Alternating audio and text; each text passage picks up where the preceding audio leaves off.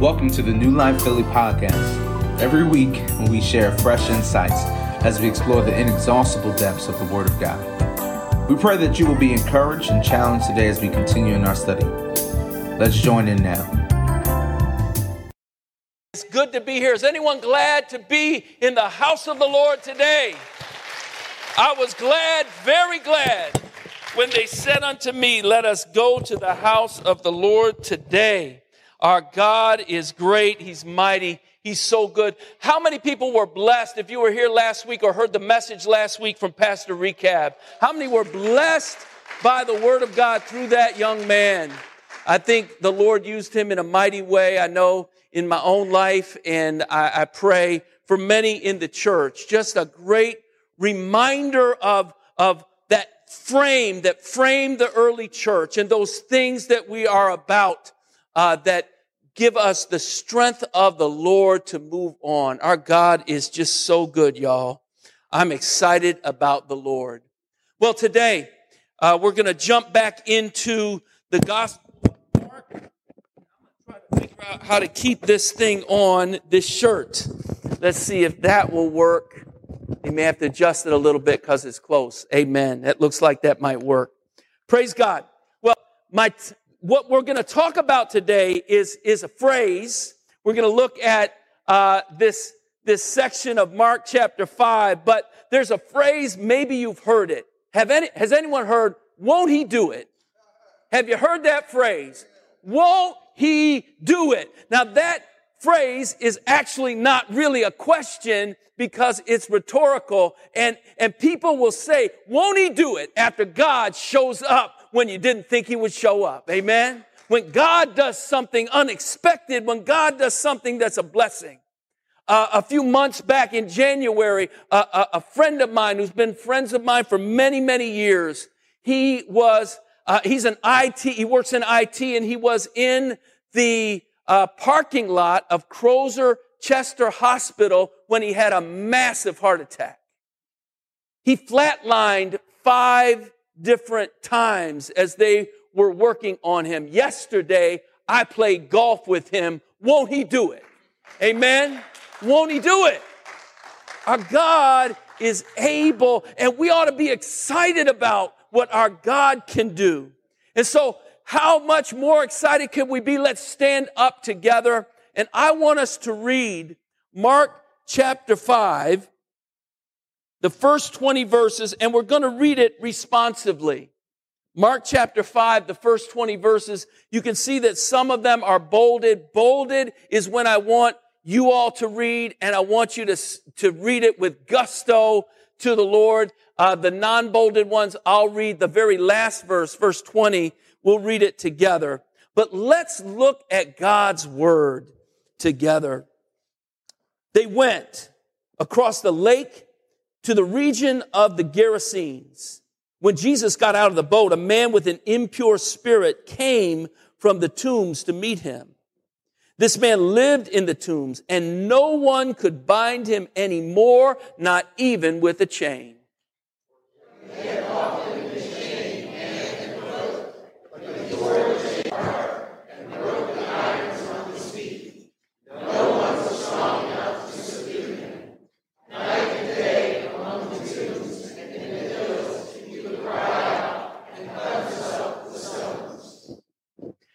When he saw Jesus from a distance. He ran and fell on his knees in front of him. He shouted at the top of his voice, What do you want with me, Jesus, Son of the Most High God? In God's name, don't torture me. For Jesus had said to him, Come, come out of this man, you impure spirit Jesus asked him, What is your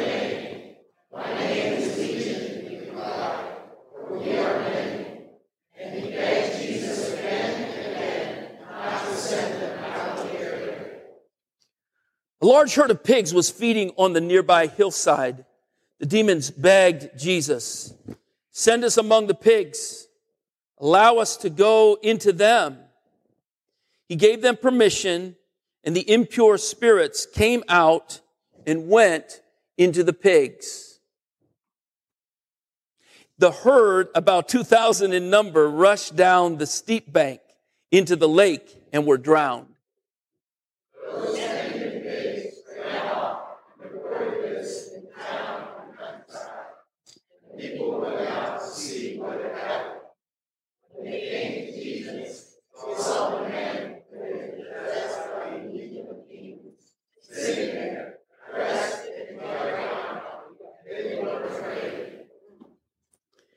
Those who had seen it told the people what had happened to the demon possessed man and told them about the pigs as well. Then the people began to plead with Jesus to leave their region. As Jesus was getting into the boat, the man who had been demon possessed begged to go with him. Jesus did not let him, but said, Go home to your own people and tell them how much the Lord has done for you and how he has had mercy on you. Let's read this last verse together. So the man went away and began to tell in the Decapolis how much Jesus had done for him, and all the people were amazed. Hallelujah. What a word of deliverance. What a word of glory. Won't he do it? Amen. Amen. I'm simply speaking on the subject today. Won't he do it? Let me pray. Father God, there is nothing that you are not able to do. You're God all by yourself. You don't need anyone's help. You are great. You are mighty. You are almighty. And Lord, we pray that today you will quicken the faith of us as your people and you will give us your perspective for our own lives, for our world, and that you will stir up every affection in our heart towards you. That your name might be glorified in and through your people to the glory of Jesus Christ. We pray all these things in Jesus' name. Amen. Amen. Amen. Wow. God is at work. And the same God from Mark chapter 5 is at work in our world even today. Amen. Isn't that good to know? There's nothing our God cannot do. We used to sing a song like that in Sunday school way back in the day. Our God is so great, so strong, and so mighty. And I wish I had a bigger bicep to, to do that, but there's nothing my God cannot do. Our God is great. He's mighty. He's powerful. Won't he do it?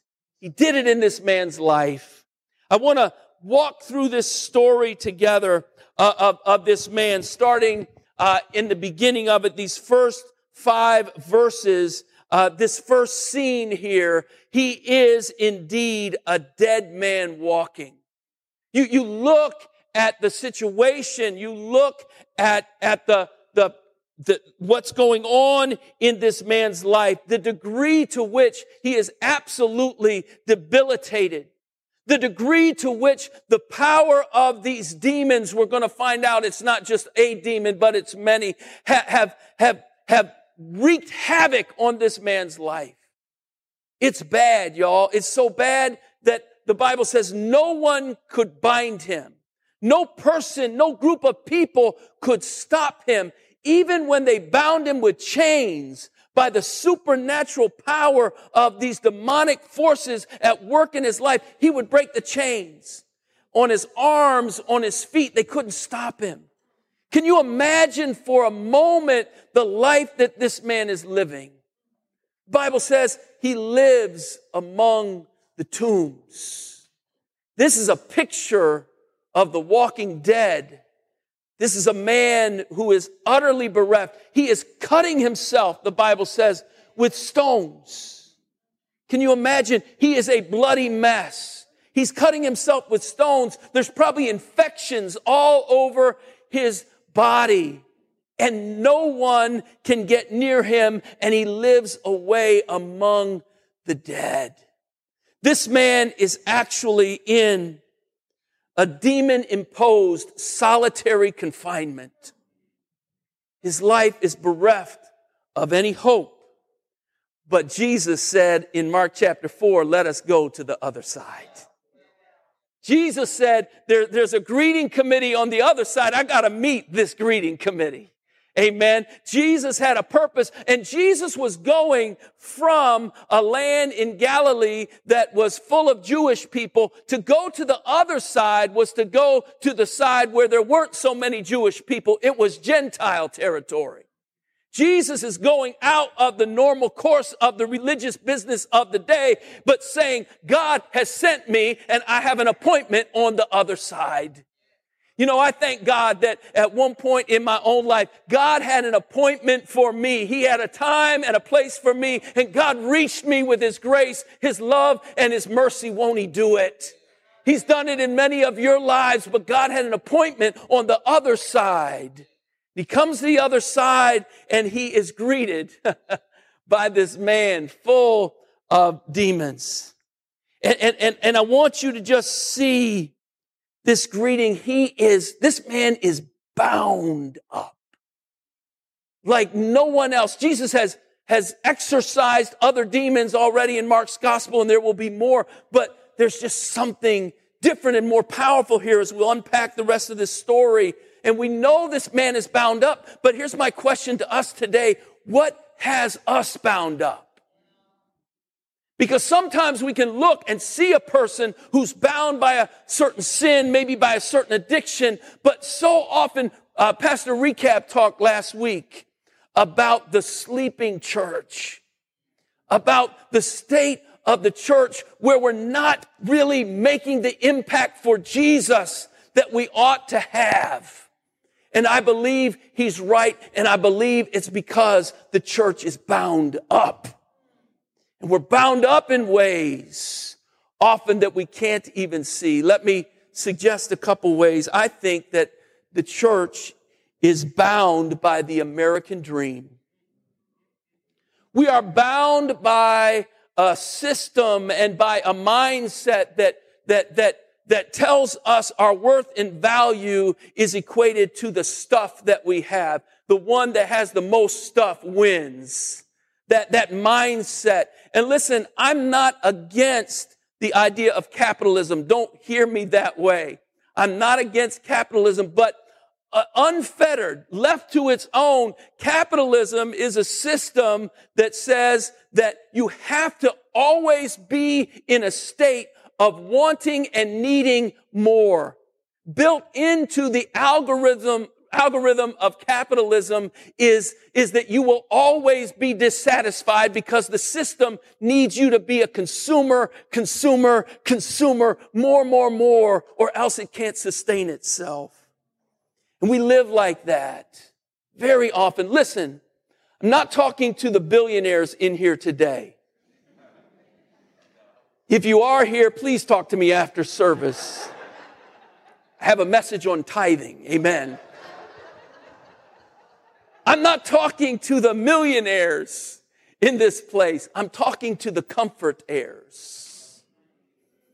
And if we're not careful, we can all be comfort heirs. Comfort heirs are more dedicated to their own comfort than they are dedicated to living as disciples for Jesus Christ. And we're all, we can all get there very easily, very normally, very naturally even in the church. God help us. Second way that we can be bound is the first cousin of the American dream, and that is jealousy and envy. Jealousy and envy.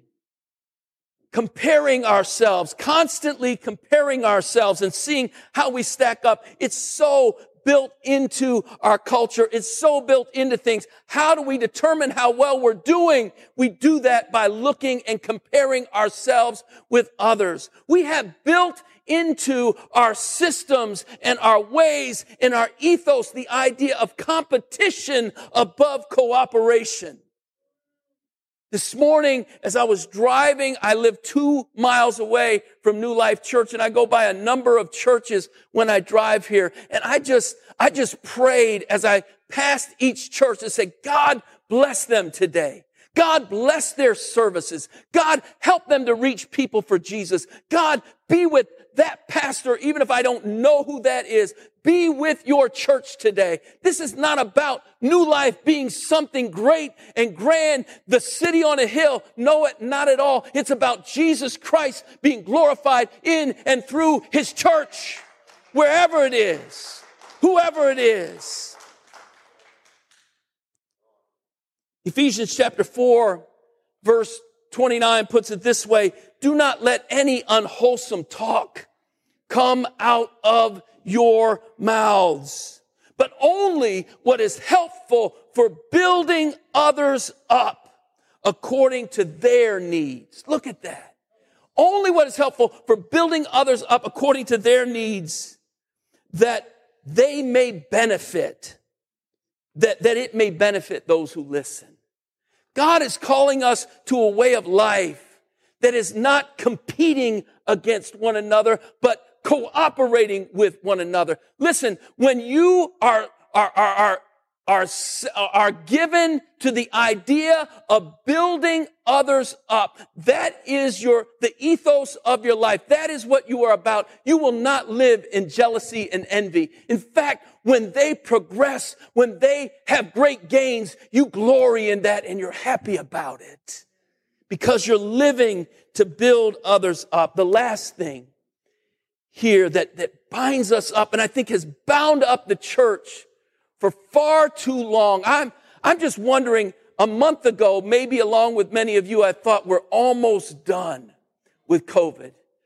I was looking forward to no masks at church and I was looking forward just to other freedoms that may come. And now here we are again in another wave. When will it end? I don't know, but I believe God wants us to learn something in this time. But I believe one of the issues, again, where we're bound up is in a prideful religious spirit. Pastor Recap talked about this a little bit last week.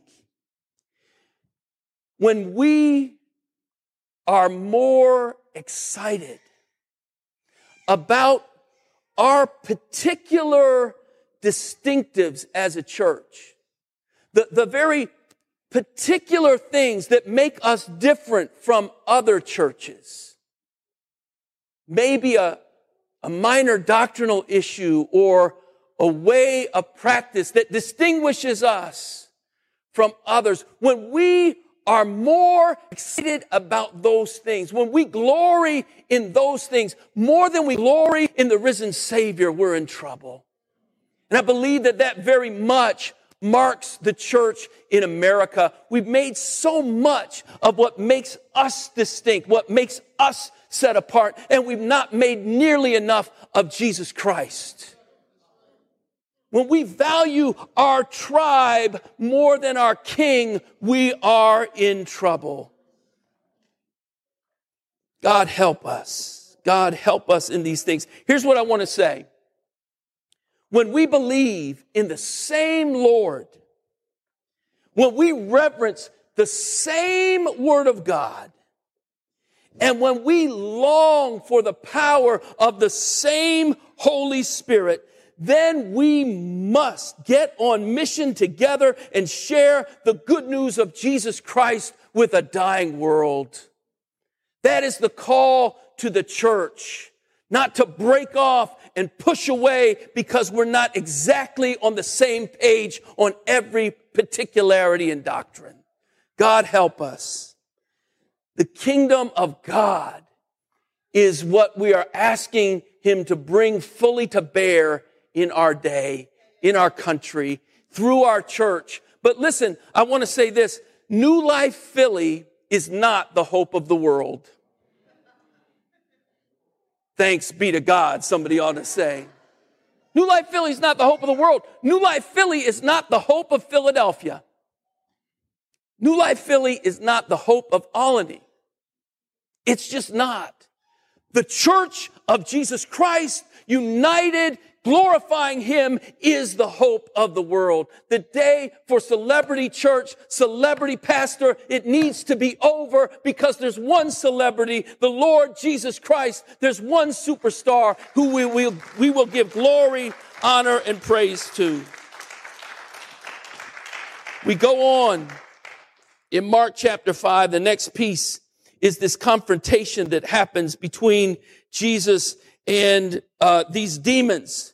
We find out that they're actually demons. And it, it's kind of a, a weird passage here because we don't see this happening in other situations where Jesus is dealing with, with demons, but there seems like there's this long conversation going on between Jesus and the man at first, and then the demon that reveals himself as many demons. And there's this conversation going on. And uh, let me just say this. Some people want to use this as this is how you do spiritual warfare. Look at what it says in Mark chapter five. This is what you need to do. You need to find out the demon's name and how many there are, and you need to do all that. This is the only place we see that in the Bible.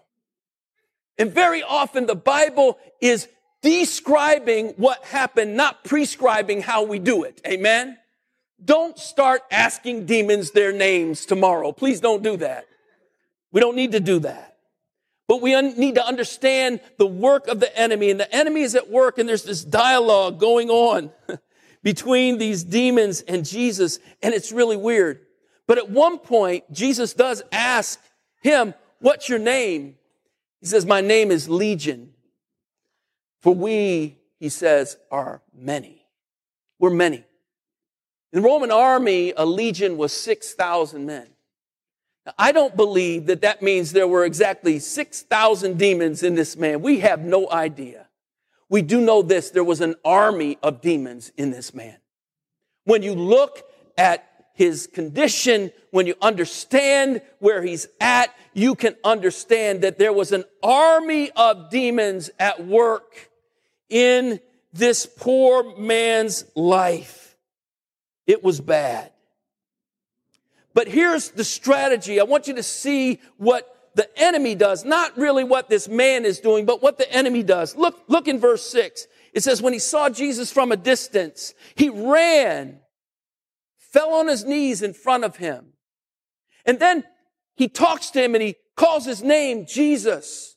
And he cries out his title, Son of the Most High God. What does all that look like? Running to Jesus, getting on your knees before him, calling on his name and calling him by his title, Son of the Most High God, that looks like worship.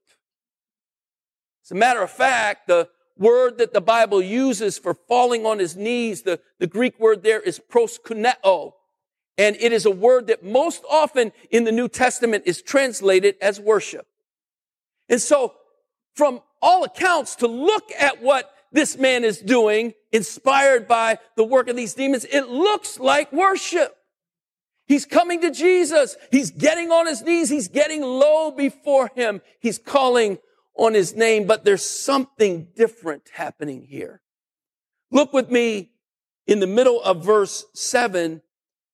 The translation in the NIV is this. In God's name, he says, don't torture me.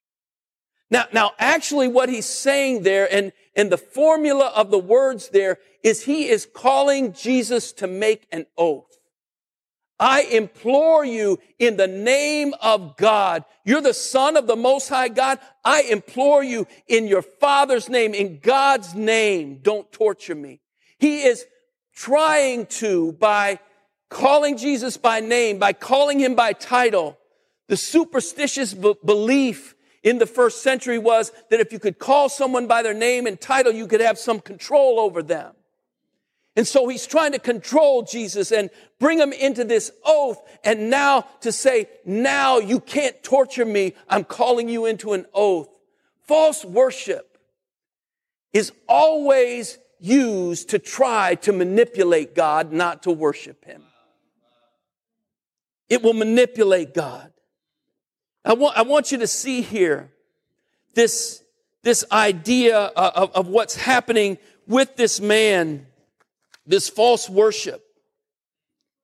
In 1 Timothy chapter 3, 1 Timothy chapter 3, starting at verse 1, Paul uses these words. He says, But mark this, there will be terrible times in the last days.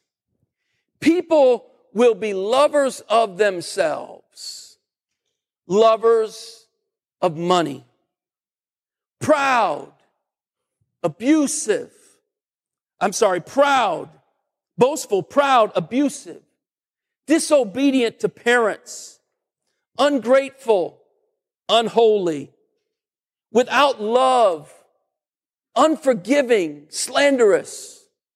He says, without self control, brutal, not lovers of the good, lovers of pleasure, he says, rather than lovers of God. And I want you to see this, verse 5. Having a form of godliness. Somebody say form. Having a form of godliness, something that looks like godliness, something that is a hologram of godliness, something that from the outside, when you look at it, you can say, that's what godliness looks like. This man, through this, this demon possessed man, comes to Jesus with a form of godliness, with a false worship that looks like the real thing, but it is a form. And, and the warning here in Second Timothy is that there is a form of church. This is written not about the culture, but about the people in the church. These words in Second Timothy chapter 3. And there is this form of godliness, but it denies the very power of God at work. The word that's used there for form is uh, morphosis.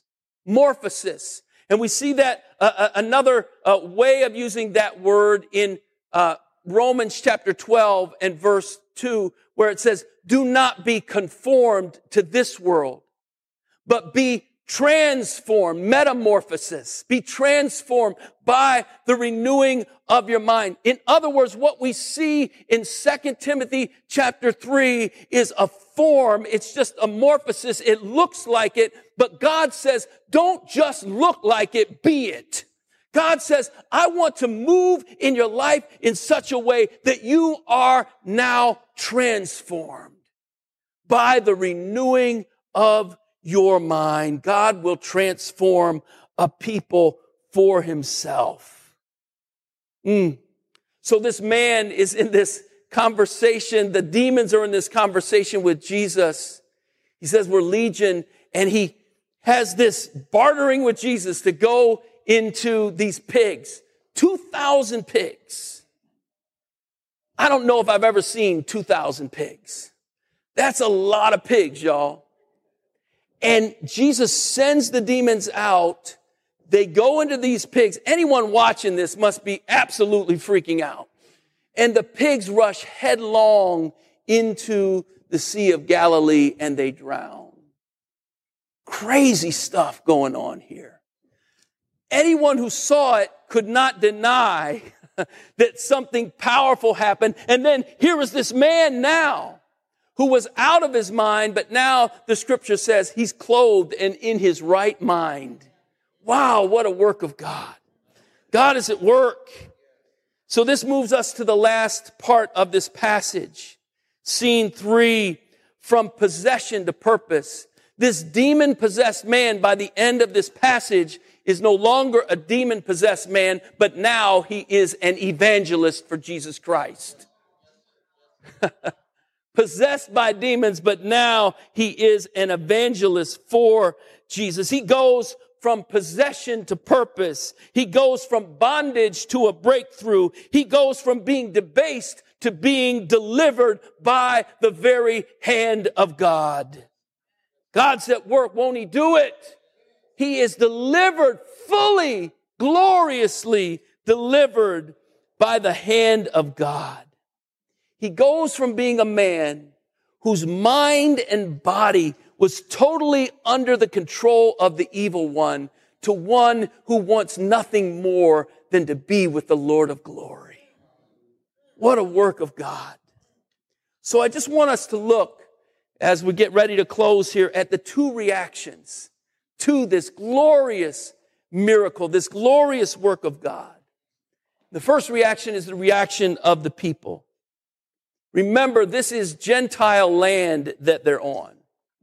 They don't have the messianic hope of the people that were in Galilee that where Jesus was preaching and doing miracles. They have no such hope. So Jesus shows up and he does this amazing work by the hand of God.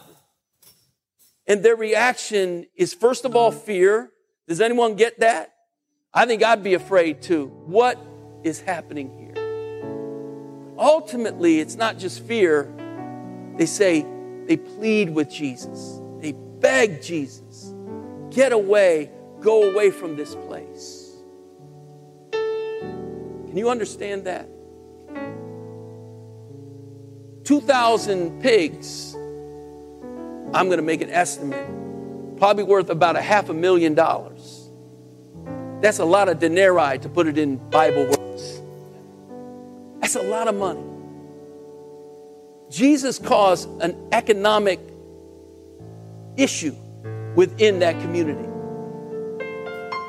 But he delivered a man from the hand of the enemy to where he's now sober and in his right mind.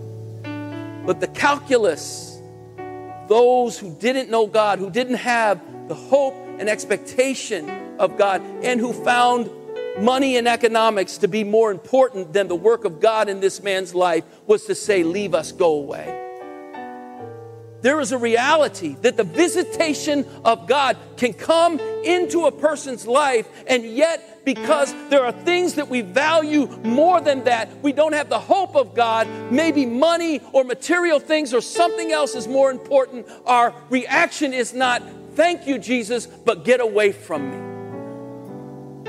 That's the reaction. But there's another reaction. Hallelujah. The reaction of this man. And the Bible says he begs to be with Jesus. He begs him. You know, in the Greek, it's actually the exact same word that was used of the people when they plead for Jesus to go away. They're begging him to go away, but he's begging, Jesus, let me go with you. I just want to be with you. I just want to be near you.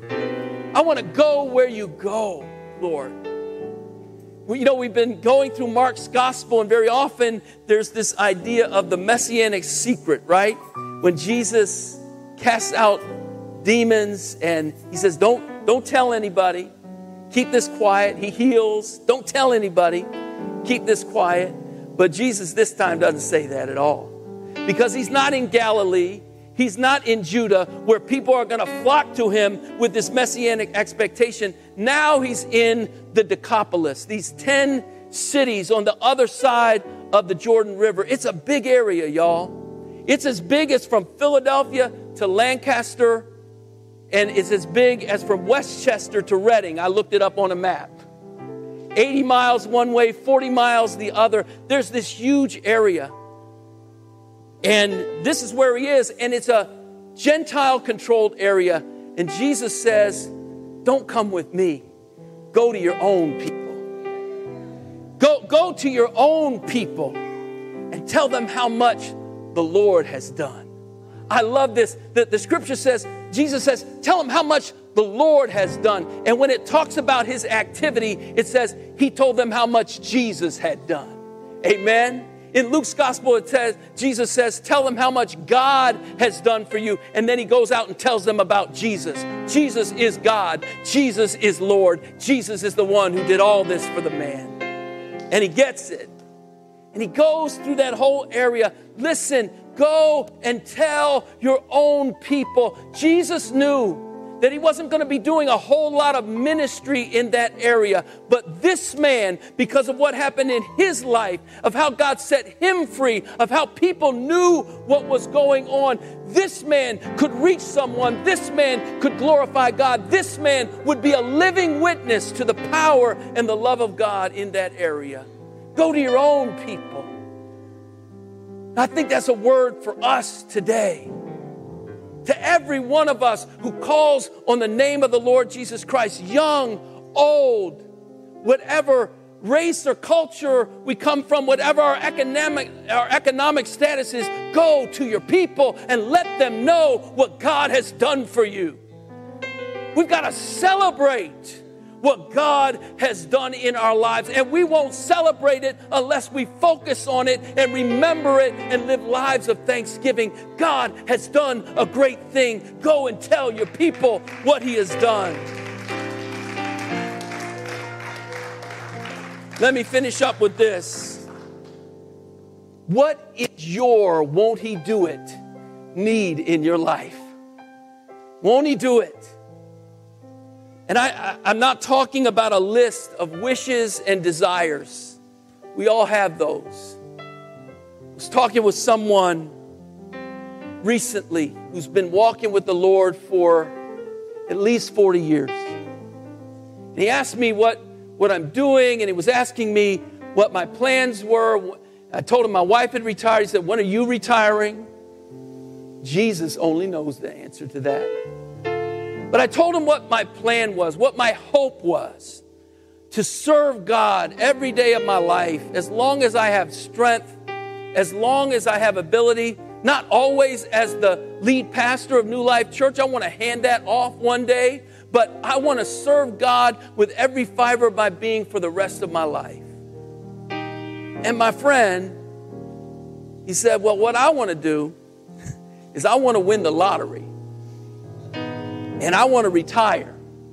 And I want to travel to fun places and buy stuff. That's what he said. Walking with the Lord for 40 plus years, it broke my heart. I didn't react in the time, but God is telling me to go back to my friend and talk to him because there's an issue there. We live for him. Your won't he do it? In your life is not about stuff and things. It's not centered on your relaxation, but it is centered on God's exaltation. It's not centered on your comfort, but it's centered on God's glory. But here is the thing when we give our lives, Brothers and sisters, I hope you hear me. I don't know where you're at today. I don't know if there's a spiritual lethargy that you need to come out of. I don't know if you're truly building your life as Jesus as the center of everything in your life. But listen to me, when you do that, when you die to, to many other things, and when you make Jesus the center, He will bless every part of your life and give you a joy and satisfaction that the stuff of this world will never give you. You might never be a billionaire, never a millionaire. You might not even be a comfortaire. You might struggle, but the joy and the satisfaction of a life lived for Jesus is like nothing else in the world.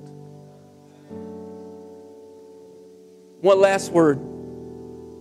Because this is what we often say I'd love to do that, but I'm just, you know, I, I, I'm, I'm, just, I'm just from Wampsville. That's me. That's where I'm from. What can you expect out of me? You see that in the Bible. Moses said, I, I can't talk real good. I'm not much of a speaker. Paul was not known to be the eloquent speaker that Apollos was. Peter was an unlearned man. Deborah was a woman in a patriarchal age given leadership. I'm just a woman. There's no way I can do that. God called her. You see that over and over again in Scripture. So I want you to know in your own life Stop with the I'm just and be with the I am. Be with the I am. He will use you for His glory and for His purpose when you give your life to Him. Let me pray. Father God, we thank you so much